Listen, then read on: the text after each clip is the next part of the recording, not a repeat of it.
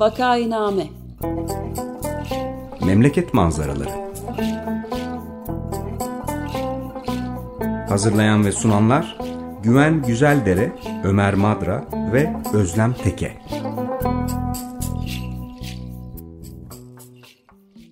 Günaydın Vakainame'ye hoş geldiniz. Burası 95 FM Açık Radyo. Vakainame'yi Ömer Madra, Özlem Teke ve ben Güven Güzeldere birlikte yapıyoruz. Bugün Özlem Teke bizimle değil. Bugün konuğumuz gazeteci yazar Berna Abik. Hoş geldiniz Berna Hanım. Hoş bulduk Güven Bey. Merhabalar, hoş geldiniz. Şimdi Özlem Hanım olmadığı için bugün e, kısa tanıtımı yapmak bana e, düşsün. Berna Abik yazar ve editör editörlük hayatına Time Out dergisinde başladıktan sonra Doğan burada dergi grubu bünyesindeki İstanbul Life dergisinde çalıştık çalıştı. Daha sonra T24 ekibine katıldı. Şu anda da T24 ekibinde e, editörlük, yazarlık ve video röportajlar e, hazırlıyor. E, pardon bu düşük bir cümle oldu galiba ama neyse.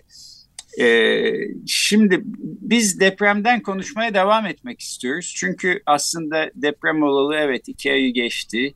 Dokuz hafta oldu neredeyse. Ee, gündemden de düştü büyük ölçüde ama orada yakınlarını kaybeden insanların acıları dinmedi. Ee, hayatta kalan depremzedelerin de e, sıkıntıları devam ediyor. Bu yüzden bir parça daha gündemde tutmak için aslında bu konuda konuşmaya devam etmek istiyoruz. Tabii bir yandan da işte büyük bir seçim geliyor. Dolayısıyla seçimle ilgili programlara da birkaç hafta sonra geçiş yapacağız ister istemez.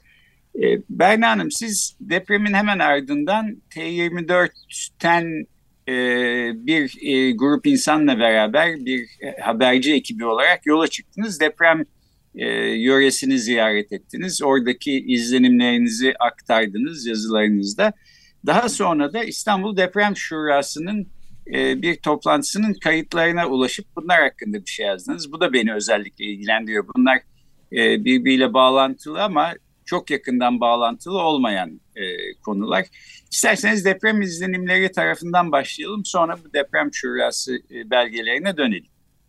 Evet İstanbul Şurası'na gelmeden önce işin biraz başından başlamak gerekli belki. Ee, dediğiniz gibi T24 ekibi olarak biz e, Candan Yıldız, Murat Sabuncu ve Faruk Ekici ile 10 Şubat'ta Adana'ya 11 Şubat sabahı yani e, depremin 5. gününde Hatay'a gittik. Sonrasında da e, depremden etkilenen diğer bölgelere gittik. E, şehre girerken Hatay'a o enkazların altında hala yaşayan insanların olduğunu, geceliğiyle, pijamasıyla o soğukta hayatta kalmaya çalışanlar, çalışan insanlar olduğunu bilmek ve sizin o enkazların yanından arabayla öylece e, geçmenizin hissi tarif edilemez bir kere. E, her şey çok gerçeküstü geliyor. Yani ya da bir nasıl diyeyim bir e, kıyamet gününün tasvir edildiği film sahnesinin setinde gibi hissediyorsunuz kendinizi. Biz bu e, görüntülerden geçerek e, Hatay Defne ilçesindeki Sevgi Parkı'na gittik ve çadırlarımızı oraya kurduk. E, o sırada CHP İstanbul İl Başkanı Canan Kaftancıoğlu da oradaydı ama siyasetçi kimliği dışında e, hekim kimliğiyle orada bulunuyordu. Bir e, seyyar eczane mi diyelim artık, hastane mi diyelim, çadırdan bir yer kurmuşlardı ve enkazdan çıkan insanların e, ihtiyacı olacak ilaçları, malzemeleri getirmişlerdi. Hatta yanlarında yine e, size de konuk olan beyin cerrahı Talat Kırış da vardı. Ve e, Talat'ın bir kişinin kafasına böyle canlı canlı anestezi olmadan, narkoz olmadan dikiş attığına şahit oldum ben orada. Biz de hemen onların yanına kurduk çadırlarımızı ve çalışmaya başladık. Yani insanlarla konuşmak için enkazlara doğru gittik. Ben e, bir yandan haber merkezine iletmek üzere fotoğraflar çekiyorum. Bir hukuk bürosuna ait olduğunu düşündüğüm bir enkazın üstünde buldum kendimi. Demirlerin, taşların altına sıkışmış böyle dava dosyaları var. Pembe dosyalardır onlar bilirsiniz. E, nüfus kağıdı örnekleri ve bir takım başka böyle bir sürü resmi evraklar etrafta uçuşuyor. Ama benim için en çarpıcısı e, rüzgarla ayağımın ucuna gelen bir belge oldu. O belgeye baktığımda bunun bir tapu belgesi olduğunu gördüm. Yani üzerinde ismi cismi yazan, adresi yazan gerçek bir insana ait binasını kaybetmiş bir tapu belgesi duruyordu ayaklarının ucunda. O savrulduğu enkazın e, mülkiyet belgesi olan o tapu, tapular, o kağıt parçaları e, resmi rakamlara göre 51 bin civarı ama işte yani kullanılmayan, ulaşılamayan cep telefonu numaraları, kullanılmayan kredi kartı sayıları gibi bilgilerle e, bunun çok daha fazla insanın hayatına mal olduğu düşünülüyor. Bir kere bu benim için çok çarpıcı ve çok acı bir kareydi. Yani insanların bu küçücük kağıt parçaları için başkalarının e, hayatlarıyla bu derece e, oynayabilmelerine ben hiç anlam veremiyorum kendi adıma.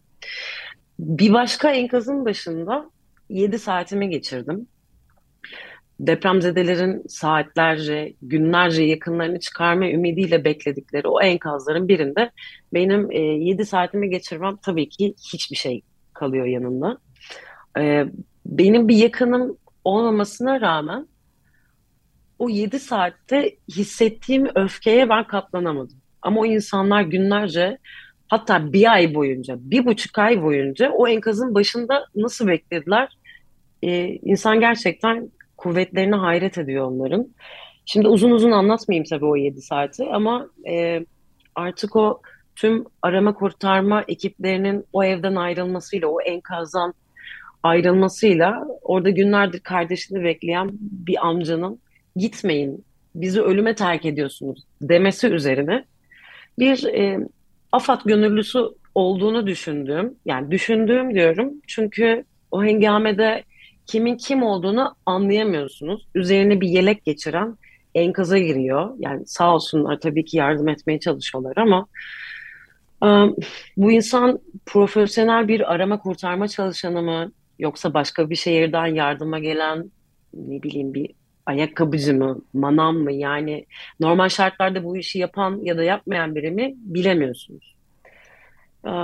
Dediğim gibi bunun üzerine o AFAD gönüllüsü olduğunu düşündüğüm kişi şu anda eksiksiz söylüyorum. Çünkü bende e, video kaydı var. Tam olarak şunları söyledi.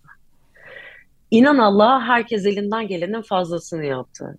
Bu bize Allah'tan gelen bir şey.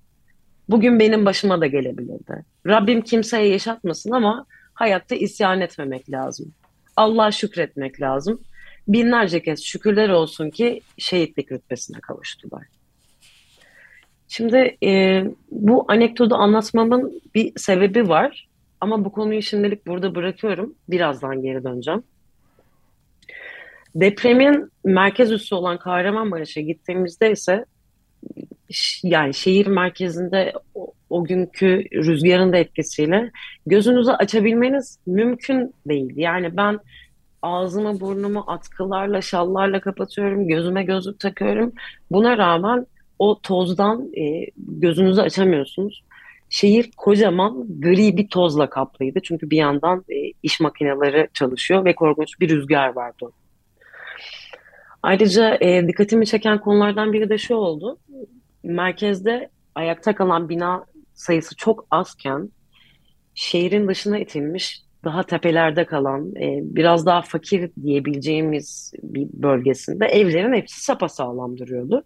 Çünkü merkeze göre burası daha tepeye e, daha sağlam bir zemine yerleştirilmiş bu yerleşim bölgesi. Yani belki de ilk defa tırnak içinde söylüyorum tabii ki talih ilk defa fakirlerin yüzüne gülmüş olabilir. Mesela Kar e, Maraş katliamının simge yerlerinden biri olan Yörük Selim Mahallesi'nde yıkım neredeyse hiç yoktu. Tabii merkeze yıkılmayan simge yerlerden biri de e, İnşaat Mühendisleri Odası'nın binasıydı. Onu da unutmamak lazım ve her seferinde söylemek lazım. Çünkü e, etrafındaki her yer yıkılmış ama o bina ayakta duruyor. Ben bir de pardon araya girip bir ufak soru soracağım. Bu toz bulutu evet. enkazın evet. içinden çıkan bir toz mu? Yani hava normal bir toz fırtınası değil yani değil mi? Değil hayır. Enkazdan dolayı e, zaten her yerde e, iş makinesi çalışıyor ve korkunç bir rüzgar var. Bütün o enkazın e, rüzgarı, tozu her yeri kaplamış durumda. Nefes almak mümkün değil de. Evet. Malatya'ya geçtiğimizde ise Muhsin Yazıcıoğlu Ortaokulu'nda gerçekten bir insanlık dramına e, maalesef bir şahit olduk. Okulda her sınıfta 2-3 e, aile bir arada kalıyor. Okulda tuvalet var ama aslında yok çünkü suları akmıyor. Üstüne bir de kanalizasyon patlıyor ve e, okulda kalanların hepsinin kıyafetleri, yattıkları yerler, battaniyeler hepsi bu lağım suyuyla kaplanıyor. Yani bütün çoluk çocuğun o e, giyecek başka kıyafetleri olmayan insanların battaniyeleri her şeyi lağım suyuyla kaplanıyor. Ve başka bir yedekleri olmadığı için bunu güneşte kurutup tekrar kullanmak zorunda kalıyorlar.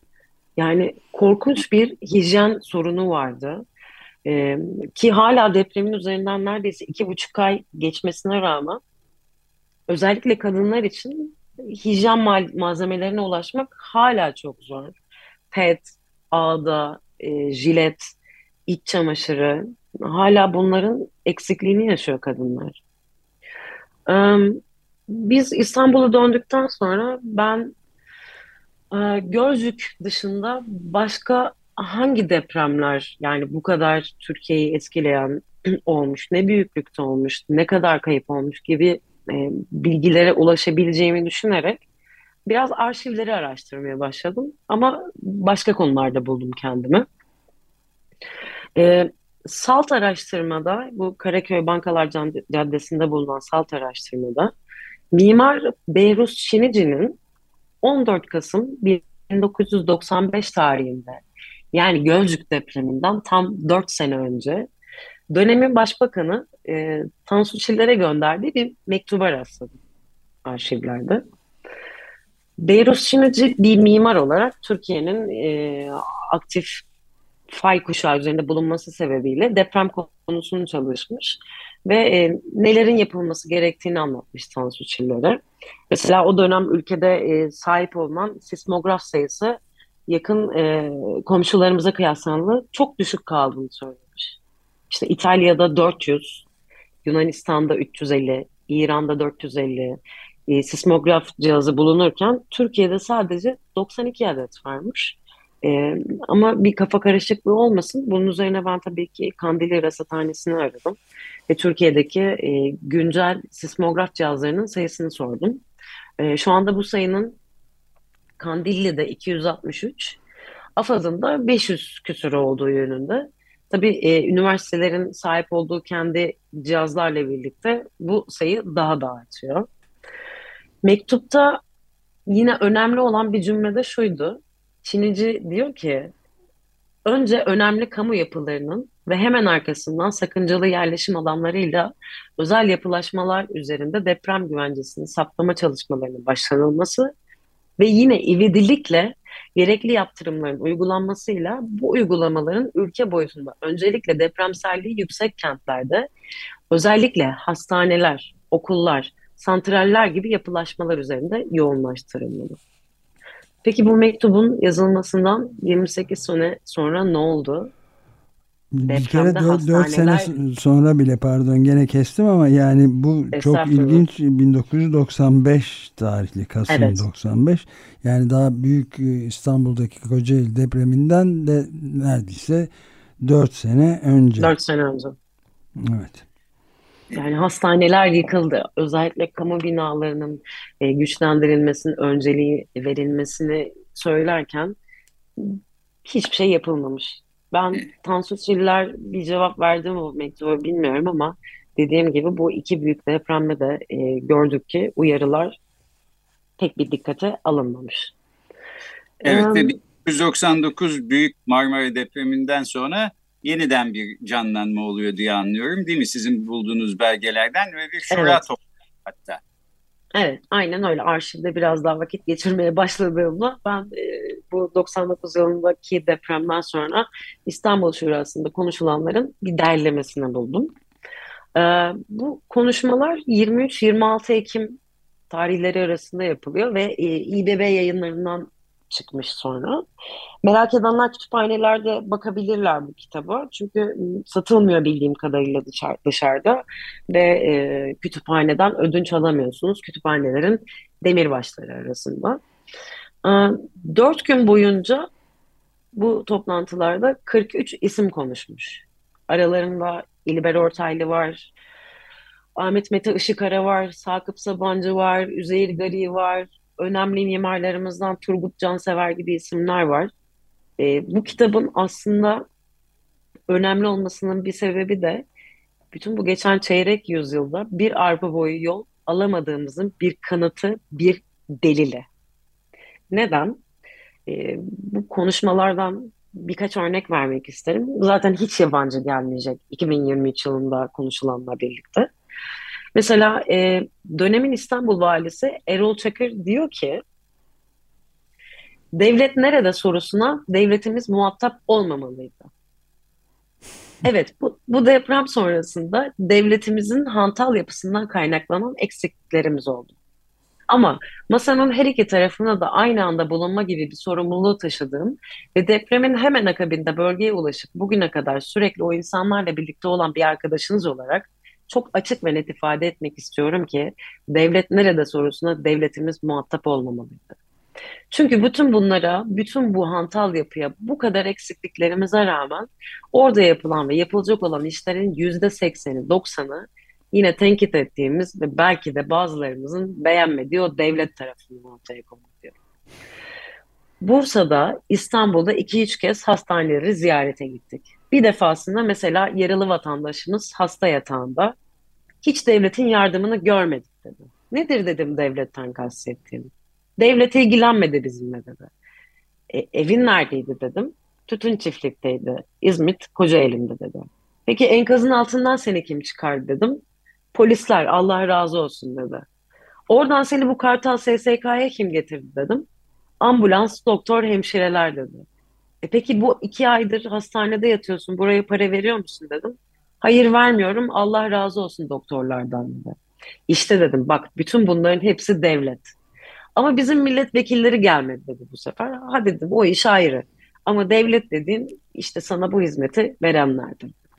Evet Ece Ayhan'ın Devlet ve Tabiat şiirini hatırlamamak mümkün değil burada. İnanılmaz bir e, yani hakikaten insanın ne diyeceğini tamamen bilemediği, şaşırdığı noktalardan bir tanesi. Bir, bir yandan da hiç şaşırtıcı değil tabii. Kesinlikle. Evet, İstanbul, İstanbul Valisi'nin konuştuğu bu kişi 1999 depreminden kurtulmuş bir depremzede galiba değil mi? Evet, evet depremzedeyi e, hastanede ziyaret ediyor ve aralarında böyle bir diyalog geçiyor. Evet. Ee, yine güncelliğini bugün de koruyan ve aslında büyük bir skandala imza atan Kızılay hakkında o günlerde İbrahim Betil, Eğitim Gönülleri Vakfı Başkanı da diyor ki halkımız hala Kızılay'dan bir rapor, bir açıklama bekliyor. Ve sözlerine şöyle devam ediyor. Ee, Başbakan depremde tüm kamuoyunun tepkisini ve eleştirisini çeken Kızılay'ı haklı veya haksız hiç kimsenin eleştirmemesi, haklı veya haksız Kızılay'a gölge düşürmeye teşebbüs etmemesi gerektiğini söyledi. Aynı Kızılay'ın başkanı iki gün sonra istifa etmek zorunda kaldı oysa. Kızılay kamuya, e, kamuya hizmet etme iddiasıyla kurulmuş ama kamuya kapalı bir dernek. Seçim yok. İstifa eden başkanın yerine ikinci başkan geliyor ve halkımız hala Kızılay'dan bir rapor, bir açıklama bekliyor. Ama yeni yönetim de şimdilik eski yönetimin duyarsızlığını benimsemiş ve aynen sürdürecek gibi duruyor demiş. Ee, Son evet, olarak o, o noktada da pardon bir ufak ilave daha. İbrahim Betil Eğitim Gönülleri Vakfı e, Başkanı olarak hemen bir yanılmıyorsam Çin'den ama yani tam yanlış hatırlamıyorum o, yanlış hatırlıyor da olabilirim bir takım malzeme çadır getirtmek imkanına kavuşmuştu ama buna Kızılay engel oldu mesela o sırada İbrahim Betil de e, Açık Radyo'da e, o zaman programcımızdı zaten dostumuz. Yakından takip ettik. Bir bir çeşit grev gibi bir şey yaptı ve kendisine verilmesini istedi bu gönderilenlerin. Sonunda da e, başardı. Yoksa vermezseniz burada grevde bekleyeceğim dedi yani. Öyle bir o anekdotta anlatabilirim yani. E, dolayısıyla burada da değişen Kızılay'da hiçbir şey olmamış görüldüğü üzere. Ee, benim son olarak benim için aslında en çarpıcı olan konuşmayı anlatmak istiyorum. Ee, 7 saat başında beklediğim enkazdan bahsetmiştim az önce. Ee, bizi ölüme terk ediyorsunuz, gitme, gitmeyin diyen amcaya Afat gönüllüsün, Allah'a şükret, şehit oldular dediğini de söylemiştim. Ee, bu hatırlatmayı yaparak dönemin 9 Eylül Üniversitesi İlahiyat Fakültesi Dekanı Profesör Doktor Mehmet Aydın'ın konuşmasından küçük bir parça e, aktarmak istiyorum. Diyor ki o da Türkiye'de en azından bir kısmımızın doğal afetler teolojisi geliştirmesi lazım. Hayda yani doğal afetle teolojinin ne ilgisi var şimdi düşündüm diye düşündüm ben ilk okuyunca açıkçası. Ama devamında e, ne kadar haklı olduğunu görüyor insan. E, konuşmasının devamında şöyle diyor. Çünkü diyor insanlar depremi çok farklı şekillerde değerlendirebiliyor. Türkiye için bu değerlendirmenin bir kısmının sorun olduğunu gördük. Gizlemeye gerek yok. Mesela diyor eğer bir insan e, oradaki depremzedeye yardım ederken bir e, misyoner haleti ruhiyesi içinde hareket ederse o anda tam fırsattır deyip kendi dini, dini anlayışını empoze ederse bu hem günah olur hem ahlaki sorumlulukla bağdaşmaz hem ters tepebilme gibi son derece sıkıntılı bir durumun da ortaya çıkmasına sebep olabilir. Bir de işin öbür tarafını söyleyelim. Diyelim ki bir, bir psikoloğumuz, bir psikiyatrımız bir ada pazarlıya bir hizmet götürüyor. 60 yaşındaki yaşlı bir hanım, e, neden, nedense Mehmet Bey o dönem 60 yaşına yaşlı demiş. e, bir yaşlı hanım iki göz iki çeşme dua ediyor. Ve Allah böyle bir felaketi bir daha başımıza getirmesin diyor. Hizmet götürmek isteyen arkadaş da diyor ki teyzeciğim bunun Allah'la falan alakası yok. Şimdi bunu söylediğiniz zaman hizmet alanını zaten kes kesiyorsunuz. O teyzeye yine bir bilimsel diskur çekmenin hiç anlamı yok. O teyzeye diyeceksin ki tabii teyzeciğim Allah bir daha başımıza böyle bir şey vermesin. Allah bu işte uğraşan siyasetçilerimize ve bilim adamlarımıza da akıl fikir versin. Dolayısıyla hizmet götürdüğümüz zaman iki tarafı da birden görmeliyiz diyor. Ee, belki bu bölgelerde din adamlarımıza çok farklı bir eğitim vermek gerekiyor. Yani yaralı insana, ölmek üzere olan insana hizmet götürürken nasıl davranması gerektiği hususunda onu ona yeni bilgiler ulaştırmak lazım. Yeni bir e, bilinçlendirme sürecine sokmak lazım. Aynı şekilde de seküler hizmet götüren insanlara da bunun bir kültür hizmeti olduğunu ve o kültür hizmetin içinde ahlakın, inancın vesaire de e, son derece önemli olduğunu hatırlatmamız lazım. Bütün bu söylediklerimden sakın bu hizmetin bir ideolojiye e, bağlı olması gerektiği sonucu çıkmasın. Hayır, başta da söyledim, hakikaten insanlığa yakışmaz diyor. Şimdi e, Mehmet Aydın 24 sene önceden geleceği görmüş olmalı. Çünkü bu depremde henüz daha depremin üzerinden 24 saat geçmemişken Diyanet İşleri Başkanı Ali Erbaş enkaz altındaki insanlara sela dinletti. Evet. Ee, bunun ne kadar korkunç bir şey olabileceği hakkında bir fikri olmadığını düşünüyorum. Ve e, eğer e, Mehmet Aydın'ın söylediği gibi bir doğal afetler teolojisi geliştirilseydi bu geçen zaman içinde herhalde bu e, yapılmazdı diye düşünüyorum. Ve e, son bir şey eklemek istiyorum ben söyleyeceklerime. Türkiye'nin Türkiye'de herkesin kolayca yapabileceği tek bir şey var. Başarabileceğiniz en kolay şey ölmek. Yani artık 2024'e gireceğiz neredeyse ve ölmenin bu ülkede bu kadar kolay olmaması gerektiğini düşünüyorum. Evet, sizin bu e, yararlandığınız belgeler 1999 Marmara depreminden hemen sonra toplanan şurada konuşulanlardan. E, yani onun üstünden neredeyse 25 sene geçti. Bir iyiye evet. gidiş olduğunu görüyoruz. Kötüye gidiş hatta var. E, ve bu gidişle öyle gözüküyor ki işte 2025'te ya da 2035'te ya da 2045'te ya da ne zaman olursa bir başka büyük deprem olduğu zaman bir takım insanlar belki bizim bugünkü konuşmalarımıza bakıp bak e, onlar da söylemişler zamanında ama hiçbir şey yapılmamış o gün bugün aynı kalmış diyecekler. Yani umarım umarım olmaz çünkü e, ölmek bu kadar kolay olmamalı. Aa, kesinlikle evet. Evet. Öte yandan bir de e, işin e, bardağın dolu tarafından da bir şeyler e, söyleyerek bitireyim o zaman. Şimdi Behruz Çinici önemli bir mimar. E, evet. Tanrı'lara 1995 yılında bir mektup yazıyor. Diyor ki yurdumuz e, sismik aktivitelerle e, karşılaşma riski altında olan bir coğrafyada. Dolayısıyla deprem konusunu irdeledik, görüşlerinizi arz ediyoruz diye bir rapor sunuyor. Yani e, bu depremden hemen sonra ortaya çıkan bu kaderci ilahiyat anlayışına ters bir şey bu aslında. Çünkü kaderciyseniz yani nasıl olsa ecel gelince beni işte bir yerde bulacak deprem olsun olmasın diye düşünüyorsanız evinizi sağlam yaptırmanız falan da gerekmiyor. Hiçbir şey yapmanız gerekmiyor. Evet. Nasıl? Önceden belirlenmiş durumda.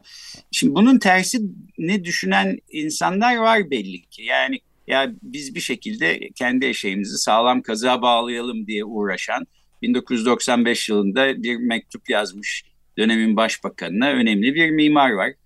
E, kayda ka, e, kale alınmamış mektup filan bir yerlerde kalmış ama şimdi siz arşivden bulup çıkartmış durumdasınız. Dolayısıyla aslında başka tür bir anlayışla bir sonraki dev depreme Türkiye'yi çok daha hazırlıklı hale getirebilecek ekipler, kadrolar, insanlar var gibi gözüküyor bana. Yeter ki işte herkes bir araya gelsin ve bir şeyler becersin. Büyük bir dayanışmada e, belki de e, belirtilerini gördük. Bakalım neler olacak. Evet. E, peki isterseniz böylece kapayalım evet. bugünkü vakaynameyi. Bugün konuğumuz T24 yazarı ve editörü Berna Abik'ti. Deprem yöresi izlenimlerini ve depremden sonra yaptığı arşiv araştırmalarından ortaya çıkarttıklarını bizle paylaştı. Çok teşekkür ediyoruz Berna Hanım. Çok teşekkürler. Ben teşekkür ederim. Teşekkürler. Görüşmek üzere. Görüşmek üzere.